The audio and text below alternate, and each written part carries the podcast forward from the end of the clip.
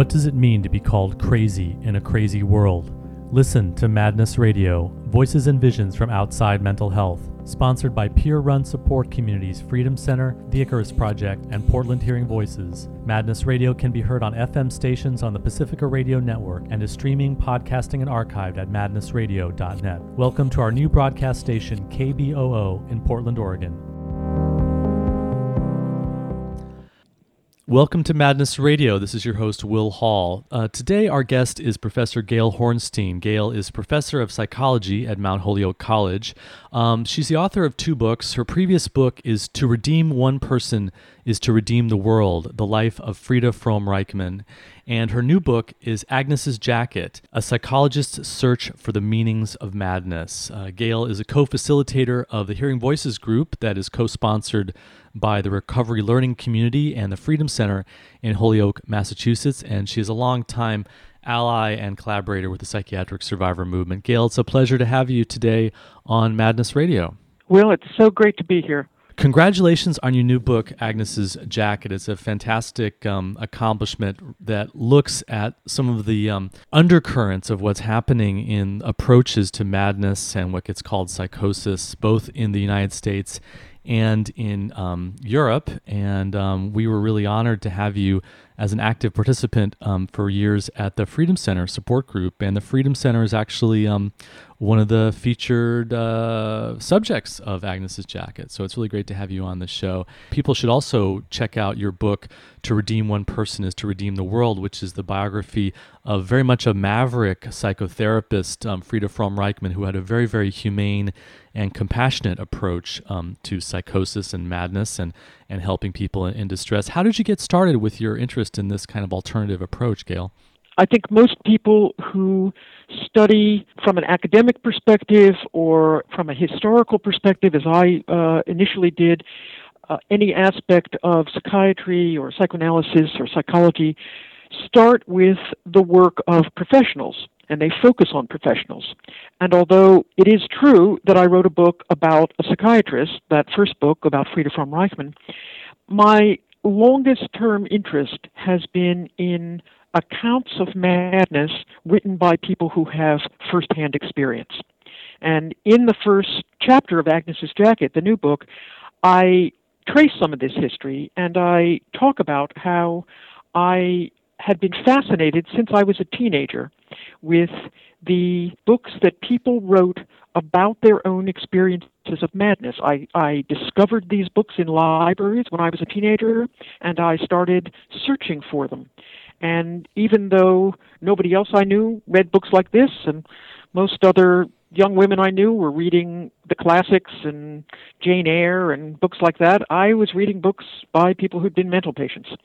And I found them absolutely fascinating because of the honesty and the vividness and the complexity with which people describe their experiences that were so unusual and often so agonizing. And I was so impressed by the clarity and the insight of these books. And I collected them for years. And this was kind of a private activity that I did. And when I went to graduate school in psychology, I was studying for my PhD, I discovered, somewhat to my shock, really, that my professors and the other students, the other graduate students in my program, thought that this was kind of odd that I read these books by the people who were the patients rather than focusing on the people who were the professionals. There's kind of an assumption that, well, these are crazy people, so they don't really understand their own experience. They need someone else to explain it. Exactly. And of course, I was studying for a PhD in psychology, and so my focus, everyone assumes, should be on what do psychologists say. And of course, I was interested in that as well, but I retained this interest and perhaps being a bit of a rebel myself, uh, the more that people discouraged me from this interest, the more intense it became. And especially, I couldn't understand why this body of material wasn't treated more seriously by mental health professionals. And it helped that I was not myself training to be a therapist. I'm a professor of psychology and I teach psychology in a college, but I am not myself a mental health professional. I don't treat people in psychotherapy. I've never sent anyone to a hospital. I've never given them a medication. I, I don't have anything to do with that kind of um, work. And even when I was in graduate school, I was not studying to become a therapist. I wasn't learning how to give people psychological tests or any of those kinds of things. So I was a bit freer in what I could focus on, and I was a bit less defensive, I think, than some of my fellow students who were busy identifying with being a future mental health professional and needing to feel like everything professionals did was right. And so I developed this interest, and I learned really not to talk about it that much among fellow professionals, but I continued to collect these books. And over a period of time, uh, when I found that there were hundreds of first person narratives of madness, I began to compile a bibliography so as to make available the list of titles to other people so that other people could find out about these. Um, because not only were they so insightful, just from a really a social science perspective, I thought that we had to acknowledge the fact that this is a huge body of material. It just had to be treated seriously because there's so much of it and because it's so varied and it's so diverse. So I began to compile this bibliography, which now I think we can we can maybe talk more about this. Um, this bibliography, which is now in its fourth edition, has more than 700 titles on it of first-person narratives of madness. And this is available um, for people to download and take a look at on your website, gailhornstein.com. Is that right? Yes, it is. It's available for free download, and um, uh, many, many people link to this bibliography all over the world, and people are welcome to do that. Um, and there's information about it on the website. Um, but this leads back to Agnes's jacket. The reason I wrote this book was because after years of reading these first person narratives myself, it was clear to me that if we thought about psychosis or any of the states that get labeled psychosis or madness from the point of view of people who experience them, we would have a completely different set of assumptions about those experiences than we would if we started from the assumptions that mental health professionals use. So Agnes's jacket is really the result of having read all those narratives for so many years and thought about what are the implications of thinking about madness from this other point of view. And you say in your book that from the time that people were writing and publishing books and writing memoirs and writing autobiographies, there's always been people writing about their experiences with going mad, with going crazy, and how they came back and what they went through and how they managed to recover or get themselves uh, back together. Um, that this is a long-standing literature. It's been around from the very beginning of the novel and been very beginning of, of autobiography itself. That's absolutely right. And and some of the most interesting narratives on my bibliography are ones that were written say in the 15th century, the 16th century, before psychiatry came to exist as a specialized field of medicine. And of course, people writing prior to that time were not diagnosed in any way. There wasn't anyone to diagnose them. There wasn't any categories of mental dysfunction uh, with which they could be diagnosed. For instance, I write about a fascinating book called The Book of Margery Kempe, which was um, written, actually, it was dictated because Margery Kempe was a uh, a woman living in uh, 15th century England, and she was, unfortunately, like many women of the day, illiterate. Uh, but she dictated her experiences to two priests who were among the literate people of the day. Um, and her book, which is filled with unusual experiences, she hears voices, she has many, many experiences that today would be labeled psychotic her book is considered by scholars of literature to be the first autobiography in English. Not just the first madness narrative, but the first autobiography by anyone uh, written in English as opposed to Latin um, or some um, non vernacular language. And in this literature of people writing about their own madness experiences, there's an enormous diversity. I mean, there are people who talk about going out of their minds and coming back and recovering and talking about their return to sanity. And then there are folks who don't see themselves as crazy or insane, but from the outside, they're very, very unusual experiences. There are folks who talk about deeply spiritual experiences that they went through. They were very positive and, and life affirming, and they feel like they grew from. And then other people who talk about it in terms of, of illness and disease and getting swept up in something that was very destructive and, and life threatening or other kinds of experiences. There's a whole range of kinds of approaches to what madness is. No, there's no single answer to that. That's absolutely right. And to me, that's the starting point for a radical restructuring of our understanding of these kinds of experiences because the whole notion diagnostic system like the DSM, the Diagnostic and Statistical Manual uh, that's published by the American Psychiatric Association, or any other classification system. There's another system used in Europe, published by the World Health Organization called the ICD, International Classification of Diseases. Any of these classification systems make the assumption that you can group people's experiences together into categories like schizophrenia, bipolar illness, dissociative disorder, and so on, and that the so called symptoms that people have in common for these kinds of so called disorders erase essentially the differences in experience between people. And Agnes's second and my whole approach starts from the opposite assumption based on reading these first person accounts that if you start with people's own experiences, you are overwhelmed at every point with the diversity, the variation, the differences between people's experiences.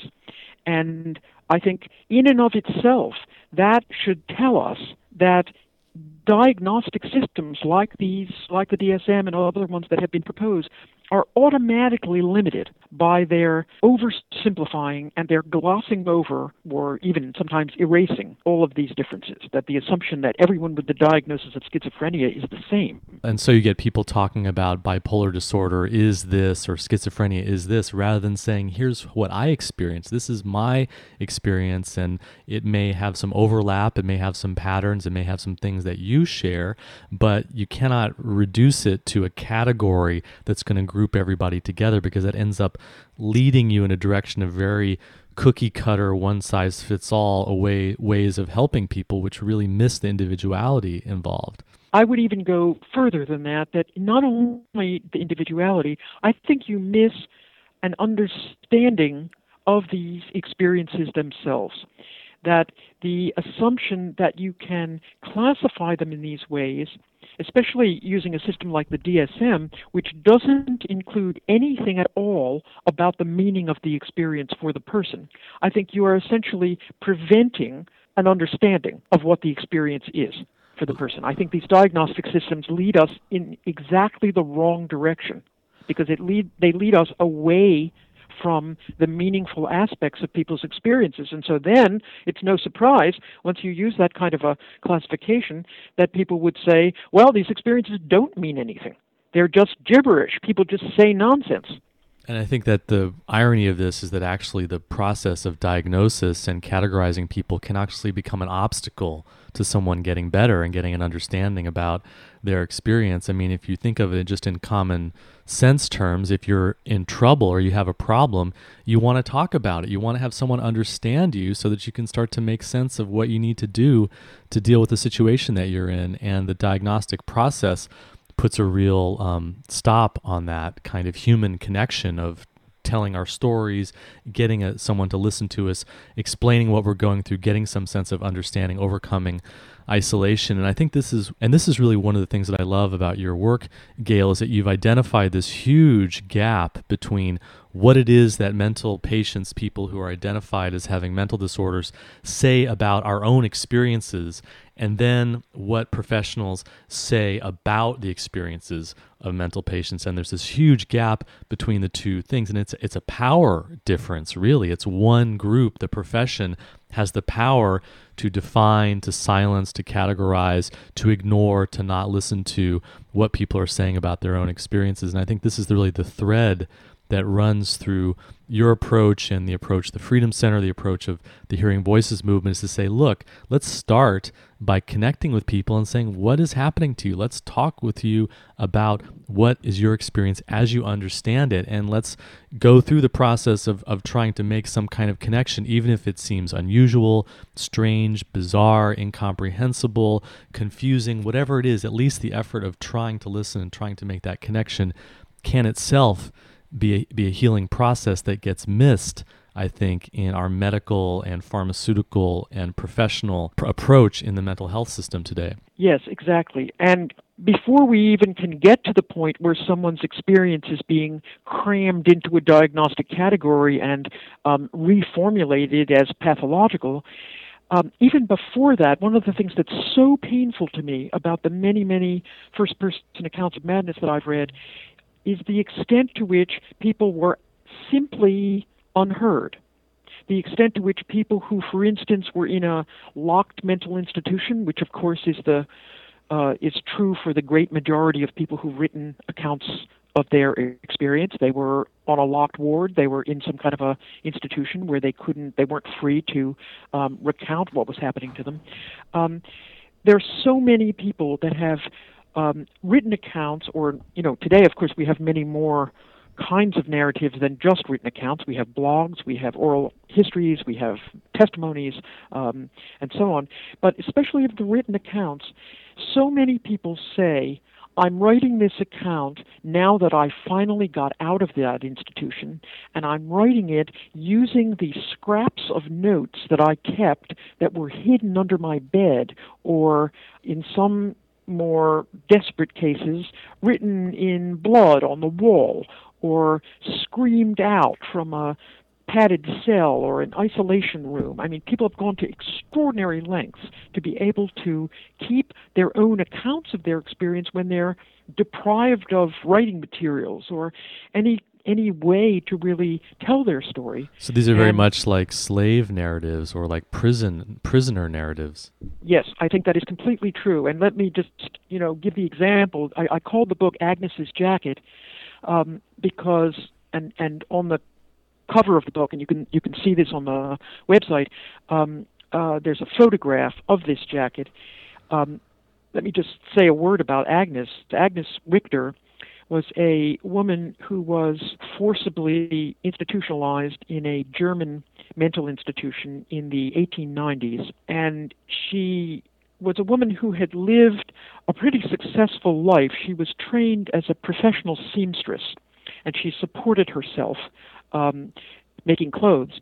And when she was in her 40s, she was taken to an institution against her will. She fought continuously to escape from this place. Unfortunately, she was never able to escape. She was kept there for the next 26 years until her death. But the reason we know about Agnes Richter today is because she took the uniform that she was forced to wear. Um, I don't know if people know this, but in the 19th century, uh, especially in Europe, mental patients were often forced to wear institutional uniforms like prisoners. And as best as I can tell from, from years of trying to piece her story together, Agnes took her uniform and took it apart because she was a trained seamstress and she knew how to do this. She took it apart and she re-sewed it into a very, very beautiful jacket. And on the surface of this jacket, the entire surface, the inside, the outside, the sleeves, the collar, she embroidered using thread of six different colors a narrative of her life. And we can only imagine the extraordinary power of this woman on a locked ward wearing this garment. We know that she wore it. This this jacket is now in a museum in Heidelberg, Germany. You can imagine all the women around her were wearing these uniforms that looked like sacks or they were wearing straitjackets, another kind of jacket. And here she was wearing this absolutely beautiful garment that she had created herself, and on it is emblazoned the story of her life. And I think that the reason she did this was that she didn't have any other way of telling this story. No one would listen to her. I don't know whether she had any writing materials. Women often were deprived of writing materials, but they were, oddly enough, allowed to sew uh, in, in mental institutions. And she basically wore her story on her body. It's a really incredible image, and it just speaks to the silencing that happens. That, that she would have that, that powerful desire to just get her story written in her own way as sewing it onto her own clothing makes me think of all the people who didn't have the strength or the courage that she had, all those voices that were just squashed, all the stories yes. that were lost, all of the experiences that were discounted and the ways in which people weren't able to hold on to that voice of this is who I am, this is my narrative, this is my story, this is my life. And so now we have the example of these these heroes really like Agnes who were able to carry that story forward and get it out into the light of day as a way of reminding us about the people who who who didn't and still aren't given the opportunity to be listened to and validated and have their own uh, life story uh, listened to in, in the way that they want to tell it. Yes, exactly. And again, as we were saying earlier, what's so important to me is is of course, first of all, the human right of everyone to be able to tell their story in their own terms. But also, in the case of these people who've been labeled psychiatric patients, the content of their story, what they're actually saying in their story, contradicts what mental health professionals are saying about them. So it's not, I don't even want to say it's not only, it's, it's of course partly that they have to have the right to provide their own account, but we have to ask the question why are they not given this right? Why, why do they have to fight for, for the opportunity to give their own account? And the reason is clearly because mental health professionals don't want to hear what people have had to say about their own experience because it contradicts so much of what is taken for granted in psychiatry. Well, the assumption is that, well, whatever you say about yourself is just a symptom of your broken brain, that obviously you're just talking crazy. And the more we listen to you, the more we're kind of sucked up into your madness. And so we have to sort of be separate and create our own professional interpretation so, Gail, there's a way in which people talking about their own experience is seen as a symptom of uh, disorder or symptom of a brain malfunction, but you're saying that there's actually a way in which what people have to say is threatening to the profession as well. Yes, and that's especially true when people talk about how their so called symptoms arose as a consequence of trauma. There are so many people who talk about sexual abuse, racism, other forms of trauma that they experienced, often as children, but maybe even later in their life. I, have worked with uh, a lot of groups, for instance, in London, where there are uh, asylum seekers and refugees from all over the world, people who have been in horrifying situations of war and torture and abuse. And after they've gone through those situations and escaped from them, then they have so called psychiatric symptoms, like they hear voices. They hear the voice of their abuser. They hear the voice of the person who tortured their entire family and shot their father in front of their eyes. And the idea that we should consider these accounts to be gibberish, nonsense, craziness is not only deeply disrespectful, but it's simply wrong. We have to understand how people come to have unusual and frightening and anguish ridden experiences as a consequence of things that have happened to them. As, as Jacqui Dillon, one of the uh, most inspiring people that I've worked with, who is an activist in the Hearing Voices Network in London, always says, Don't ask what's wrong with you, ask what's happened to you. And that, I think, brings us to the discussion in your book about the work of the Hearing Voices Network and the Freedom Center, which I uh, co founded in Western Massachusetts, which is really based around support groups that are all about giving people an opportunity to talk in their own words, free of professional censorship or professional control. The reason I subtitled the book A Psychologist's Search for the Meanings of Madness is because I wanted to tell a little bit of my own story of coming to have a different understanding of these phenomena of psychosis, madness, whatever we want to call it. And I, I wanted to include some of my own story, both because I was talking about people's stories and I don't want to talk about other people's stories without um, making clear that you know I have my own subjective experience.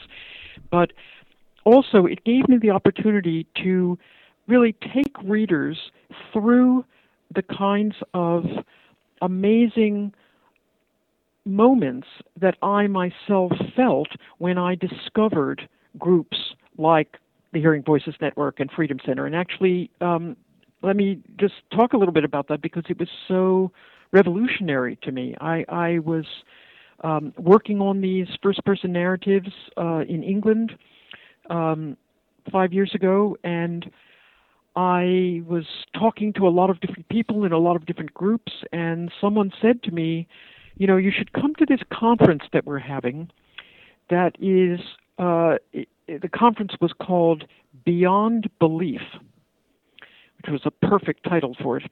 Um, and it was the first conference I'd ever gone to where most of the people that were giving presentations at the conference, which was held in a very posh place at the University of London, um, most of the people who were giving presentations were people who themselves heard voices. And this conference was sponsored by the Hearing Voices Network, something that I'd never heard of before. This was in 2003. And that day really completely changed my life because I met all these people who were involved in the creation of a an alternative to standard mental health practice um, about this experience that psychiatrists call auditory hallucinations, a, a, word which, of course, makes clear that it's being pathologized and seen as a problem. Um, and these people were talking about hearing voices, which is a much more neutral way of talking about it. And they recounted their experiences in these support groups that they had created outside the mental health system that were having powerful, powerful positive effects on people's lives. People, often people who had been in the mental health system for 20 years, 30 years, had had every medication, had had ECT, shock treatment, had had every kind of uh, uh, approach that had been invented, and they still were suffering. And they were going to these support groups and transforming their experience. And through Jacqui Dillon, who is now the uh, uh, chair of the Hearing Voices Network in England, um, and a number of other people that I met then, I came into contact with these groups, and for uh, several years, I sat in on them in London and in other places in the UK, and learned this completely different approach that had been developed by almost entirely by people who had diagnoses of schizophrenia themselves. And that, when I came back to the U.S., that then led me to find Freedom Center and other groups like it that were doing the same kind of thing in the U.S. And I say in the book, and I believe this so deeply, that Freedom Center and the Hearing Voices Network are leading us to a radical reconception of what madness is, how people can um, cope with experiences that are very difficult, and how they can completely recover from difficult situations that mental health professionals often have told them they will suffer with for the rest of their lives. If you're just tuning in, this is Madness Radio. We're speaking with Professor Gail Hornstein. She is the author of Agnes's Jacket, a psychologist's search for the meanings of madness. What's interesting in the formation of the Freedom Center, which uh, Oryx Cohen and myself founded, I guess about eight or nine years ago now in Western Massachusetts, was that we had no idea that the Hearing Voices Network existed. We didn't know anything that, that there was a parallel kind of approach that was very, very um, on the same wavelength going on in England. You were actually someone who helped us connect with the international aspect of the work, but I think that um, there's kind of like a real common sense. Uh, basis for all of this, which is just people in distress needing to talk about what we are going through and connect with other people and to share what we've learned and to learn from each other about what works and, and, and doesn't work, and um, a sense of the pathologization and the force and the diagnostic labels and the focus on medications hasn't hasn't served us that we really need to create community and we need to create spaces where we are listened to and can talk about what we're going through. And so it was really amazing once we had gotten freedom center started to learn about all these other groups that were going on in, in England was really remarkable to me to um, to make that connection. One of the things I talk about in Agnes's jacket is the phenomenon in the recent history of psychiatry that has made this possible, and this is something that I think is so striking, but other other people haven't really written about this.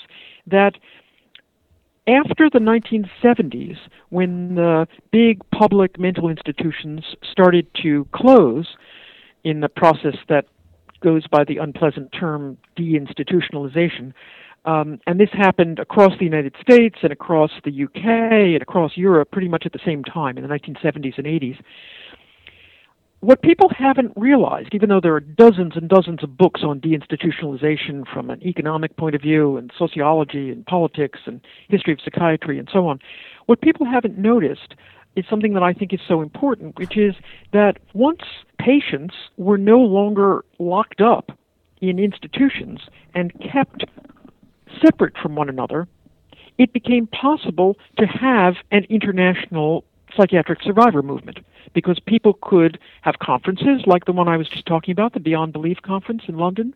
They could have, now these days, they can have internet connections, they can meet together, they can communicate with one another. And even before internet connections, they could collaborate with one another. They could write articles together. They could meet uh, in groups. And I think this is just an absolutely crucial part of this history that even though deinstitutionalization was carried out for completely different kinds of reasons, it turns out that one of its unintended consequences, I think, is that it made it possible to have an international political movement in which people who'd been psychiatric patients or currently are could work together outside of the professionals and outside of the system created by professionals. Gail, what would you say to a listener maybe who might be all very new to this and might be saying, well, wait a second, these are people who are in psychotic, extreme mental distress, that they're crazy. How are they going to just get into groups and talk with each other? And how are they going to actually organize themselves? Isn't that kind of go against the whole idea that they're suffering from these disorders? Yes, it does. It goes completely against that. And this is one of the things that I think is so important to appreciate, and one of the reasons why I wrote this book. First of all, people are in different degrees of distress at different periods of time. One, one of the things that's most incorrect about standard views of psychosis is that the DSM or other systems like that assume that if people have ever been in a dissociated state or a, had a, a difficult, unusual kind of experience, that they're in it permanently. But of course, that's not true at all. People may have difficulties, and then they may have periods of time in which they're perfectly able to organize a group. But they end up getting treated like they're just an invalid and they just can't take care of themselves. And then there's this stereo, there's this stereotype that um, you know that's you're just a schizophrenic. That's it. Exactly. That's just wrong. And also, this is not to romanticize or to say that everyone is like that. I mean, there are many people who are in really extreme states and they're there in a long term, ongoing basis. But I think the idea that it's a, a stuck place that doesn't have changes or shifts in it, I think is is a mistake. And also to assume that people are always going to be stuck in that state um, kind of puts them in a box and limits the expectation that maybe they can change or maybe they can grow or maybe they can learn from that, which itself is something that, that prevents their recovery. Exactly. And of course, since people are at different stages in the process of recovery, it may well be, and I've witnessed this a lot of times myself, it may well be that people who are farther along in the process are the ones who, for instance, organize a support group. And then a variety of kinds of people come to it. I've been to many, many support group meetings where people come who are indeed at that time in their lives in a very difficult position and probably wouldn't have been able to organize something. But they can come once a week or they can come every once in a while, and they are often transformed by the experience of being with other people who have walked in their shoes, been in the situation they're in, and are now moving past that. They share strategies for coping with those difficulties. They talk about what those experiences are like, and they're able to move out of them. Gail, give us some examples of some of the people that you've met and experiences that you've had in groups in, in England and also in your work with the Freedom Center one of the things when, when you were talking about how um, mental health professionals wouldn't necessarily believe that people with a psychotic diagnosis could um, help one another or organize a support group, um, when I was in England, I was uh, uh, privileged to be part of um, the group that calls itself the Paranoia Network, which is an offshoot of the Hearing Voices Network. And when I say that I went to a meeting of the Paranoia Network, people often laugh and say, well, that can't be possible. How could there be a paranoia network? If people are paranoid, they wouldn't want to be in a network with anyone else. They wouldn't want to be in a group. And it turns out that that's wrong. It turns out that people who have the feelings of terror and suspiciousness of other people are desperate to find people that they feel like they can trust. They might not be able to trust everyone, but they certainly are going to be able to trust people who are in a similar kind of state. And Peter Bullimore, one of the people I write about in the book, who's now a very prominent activist in the UK, um, Peter describes his experience of being someone who was on a back ward in some psychiatric institution, and he was on so much medication that he was constantly drooling as a side effect of this medication. He had to wear a towel around his um, neck all the time because so much saliva was just pouring out of his mouth. He was completely non functional, he couldn't do anything. And even though before that he had been a successful businessman, he was now completely non-functional. And Peter and others helped to, to found in Sheffield, England, um, the first paranoia uh, support group, and this transformed their experience. They could talk about what it was like, for instance, to be absolutely terrified, to trust other people, uh, to think that uh, in, in Peter's particular case, he talked about his experience that uh, when he walked down the street, he thought that there were hidden messages in the numbers on um, automobile license plates. And he would be terrified if he walked down the street and he saw a license plate that had a certain kind of number on it. And he thought he was in real danger. And in the group, even if other people didn't have that particular experience, they had other experiences that people had discounted that seemed strange to other people and that they couldn't really talk about anywhere else and coming to understand why did he have that experience? What did it mean to him? What was he afraid of? What was really at the root of those feelings was enormously helpful to him. And he's now a major organizer in the hearing voices network and has a very successful consulting business um, called asylum associates. And it's a transformed person. It's very important that people realize that support groups like this or the kinds of experiences I write about in Agnes's Jacket, this is not magic and this is not something that just automatically happens. People walk into a support group and then they're fine. That's naive and uh, really inaccurate. This is a difficult process that people go through to rebuild their lives. But the crucial thing I, I just want to emphasize over and over again um, is that no matter how seriously distressed someone has been, they can recover fully from whatever difficulties they've been going through. It might take years, it might take a great deal of struggle and a great deal of support, but they can do it. And one of the most pernicious aspects of contemporary psychiatry is the emphasis that so many people um, uh, are given that says to them, you can't ever get better. Gail, we've been talking a lot about this idea that there's meaning in madness, that if we listen to someone's story, if we help them to understand what it is that they're going through, that some sort of meaning will emerge. And one of the things that I've noticed, and we talked about a little bit before, is is the role of trauma. Um, I know in my own voice hearing experiences being able to connect them with uh, violence in my family, with the history of my um, my father's a Korean War veteran, and the very chaotic uh, childhood upbringing that I had, has been really valuable for me to understand that hey, there's a reason why I start to hear voices, and there's a reason why I'm having these experiences. And when I went into the um, hospital for the first time, the doctors that interviewed me, they were very interested in my family. But what they were interested in was the history of mental illness because they saw it as genetic and hereditary. The, I was never asked anything about trauma. I was never asked any real story of my life at all. What was it like to be?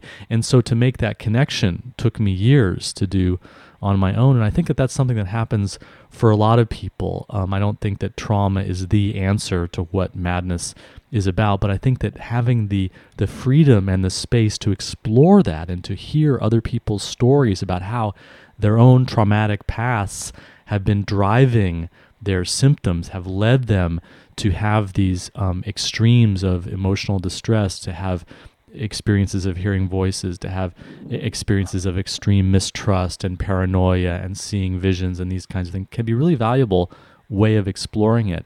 And another thing that I've also seen in the groups and from my own experience, and you mentioned the the um, paranoid moment of of thinking that a number on a license plate is connected and has this meaning, this diabolical meaning for you, and there's this this kind of paranoid conspiracy behind it a lot of the experiences that I've had in working with other people in support groups is that there's a way in which there's a spiritual component to this that is a way of saying that there's something right about my madness because it taps into a deeper, truer, and essentially good spiritual understanding of the connectedness of life that we're not just individuals who are separated in time and space that we're all part of this very magical fabric that's talked about in the world's religions, and that somehow the experience of madness or voices or visions or paranoia taps you into that spiritual reality. And then unfortunately it becomes overwhelming and you see it as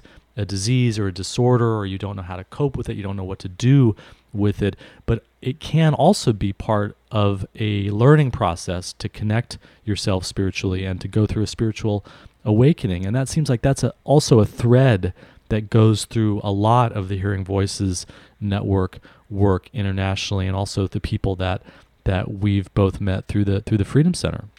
I have a whole chapter in the book called "The Late Quartets," where I talk about um, James Melton, this man who had the kind of depression that's called psychotic depression or catatonia, where he was at the point where he literally could not move. He could not get out of bed. He could not do anything. His mind was filled with torturous kinds of images and thoughts. And I describe, actually, he describes, and I just quote him, many, many of these. He's an extraordinarily articulate person. And he went through years in which he was simply unable to function. And in his particular case, he was very lucky that he had some very loving friends who helped take care of him during that time when he couldn't eat, he couldn't prepare food for himself. In another period of history, he would have had to be institutionalized because he couldn't function in any way. And he couldn't speak. And that's why, you know, using the classification system, he would have been diagnosed as catatonic. Um, and what was so moving to me about his story when he told it to me, you know, long series of talks we had, is that now that he's better, he could articulate in a very, very acute, precise, beautiful way what had been going through his mind during those years. And, you know, if you look at a psychiatric textbook and you look up catatonia, you would think that a person who is in a state like that, who is mute, who can't move, who can't communicate with other people, that they're not having any experience at all that they're basically dead, except they're still breathing. But James Melton talks in such, I, I call it crystalline prose, because that's what it's like. And he's actually someone who writes a lot of poetry and reads a lot of poetry. And he, the most transformative experience that he talked to me about was when he was briefly institutionalized and he was put in this ward, this psychiatric ward, and he was absolutely terrified.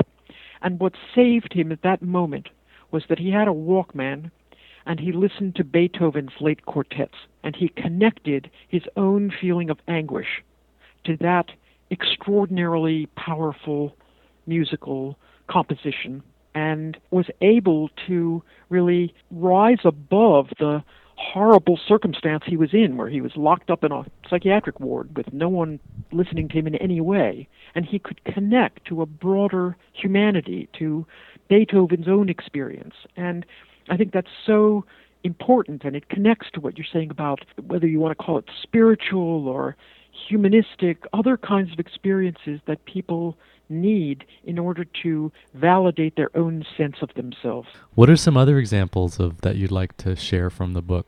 One of the people I write about uh, is someone um, called Peter Campbell, who is an activist in England.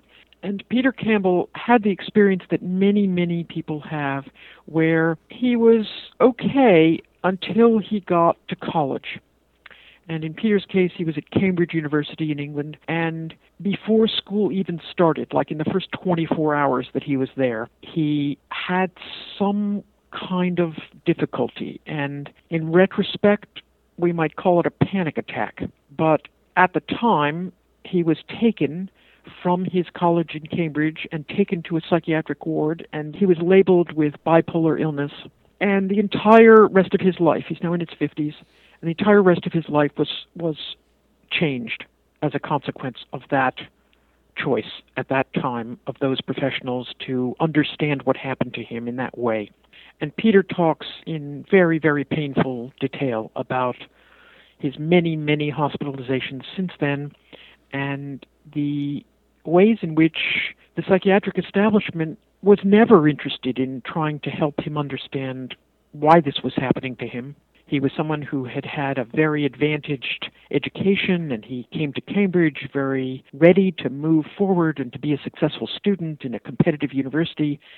And he was told that he wasn't smart enough to be able to be a university student. And he was devastated by that evaluation. And his whole talent and his abilities of many different kinds were just seen as part of his problem. And there are a lot of tragic aspects to his experience because even though he's made a lot of contributions to the psychiatric survivor movement now, he's written a lot of articles, he's spoken in a lot of conferences, and so on, and he's worked successfully in various parts of his adult life, he was never the same person after that happened to him at age 18. And I think that happens to so many people in young adulthood that also makes me think of my own experience, the way in which my own kind of after school economic um, push to have a career and get involved and uh, at that point was the environmental movement was really interrupted by not just my own emotional distress but the way in which I was labeled and hospitalized and the messages that I got and the uh, detour that my life took and the the expectation that hey you're not going to be able to be a full person. You're not going to be able to do what you want to do because you have this disease and it's a brain disorder and that's the end of the story. Rather than seeing this as a moment that's maybe a crisis moment but you can fully engage with it and you can make it through. And so many people do make it through. There are so many examples of recovery and people coming back and coming out of those experiences enriched and having found and learned things seeing a difficulty like this as a crisis, as opposed to uh, a symptom of a permanent illness, is a transformative way of looking at it. I, I don't agree with people, for instance, like Thomas Szasz in his famous paper, The Myth of Mental Illness, that um, people, he talks about people having what he calls problems in living and that you know there is no such thing as mental illness and so on. I agree with him that mental illness is not the right way to describe people's difficulties, but I worry that calling them problems in living de-emphasizes the severity of many people's experiences. You know, Peter Campbell, when he was in this university lodging in Cambridge University when he was 18, and he was overwhelmed by some kind of feeling of terror and panic. I think calling that a problem in living doesn't really capture the extreme nature of it. But I think calling it a crisis can. It is a crisis. He could not stay there. He could not stay there one more second. Something had to happen. Yeah, by saying that there's meaning in madness and that people need to be listened to, we are not romanticizing people suffering or saying that these aren't extreme experiences that are life threatening experiences that can be incredibly destructive.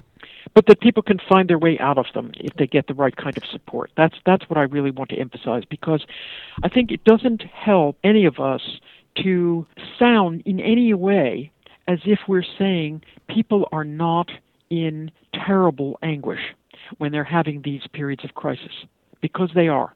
They need help, they need support, they often can't cope on their own.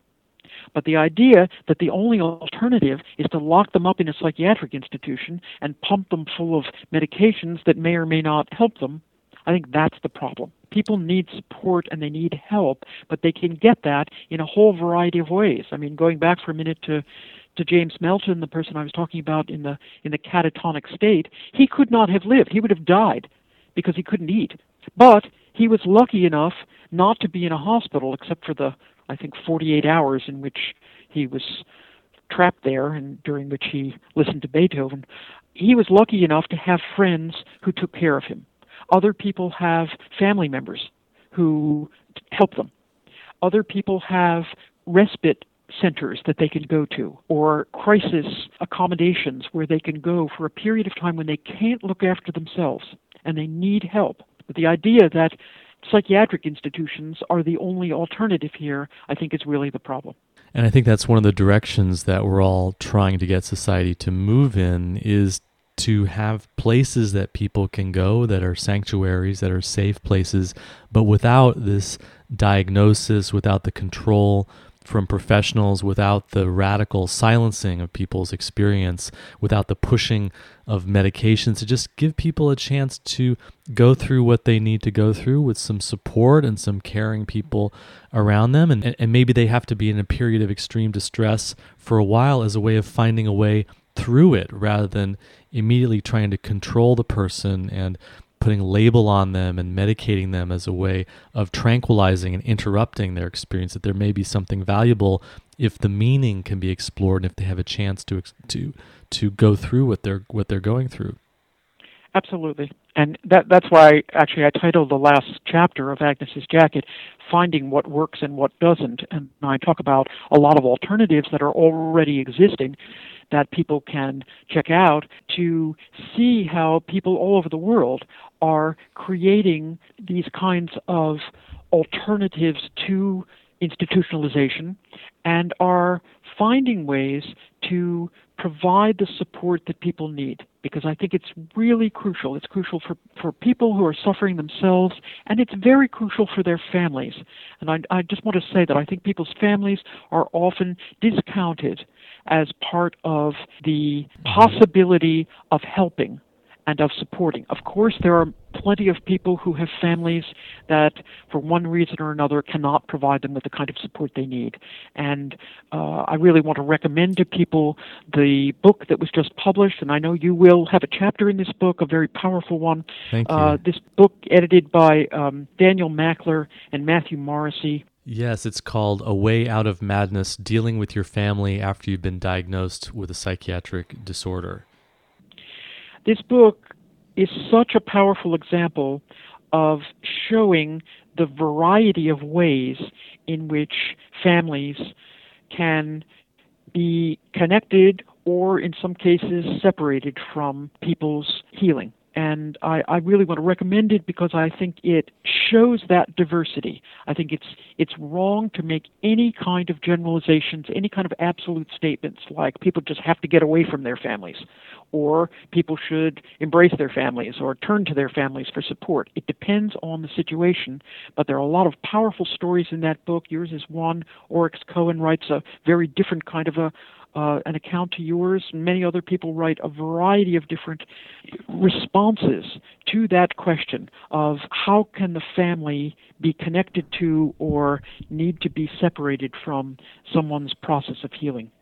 Yeah, I think that's one of the big messages here is is diversity that people need to be treated as individuals and individual situations need to be met as unique and exploring what's the particulars of this situation rather than having certain kinds of expectations that okay, this is bipolar, therefore this is what is the best treatment. This is what's going to happen. This is the best way of approaching it because the person fits the category. The reality is that these experiences are way too complicated to put into boxes or to categorize.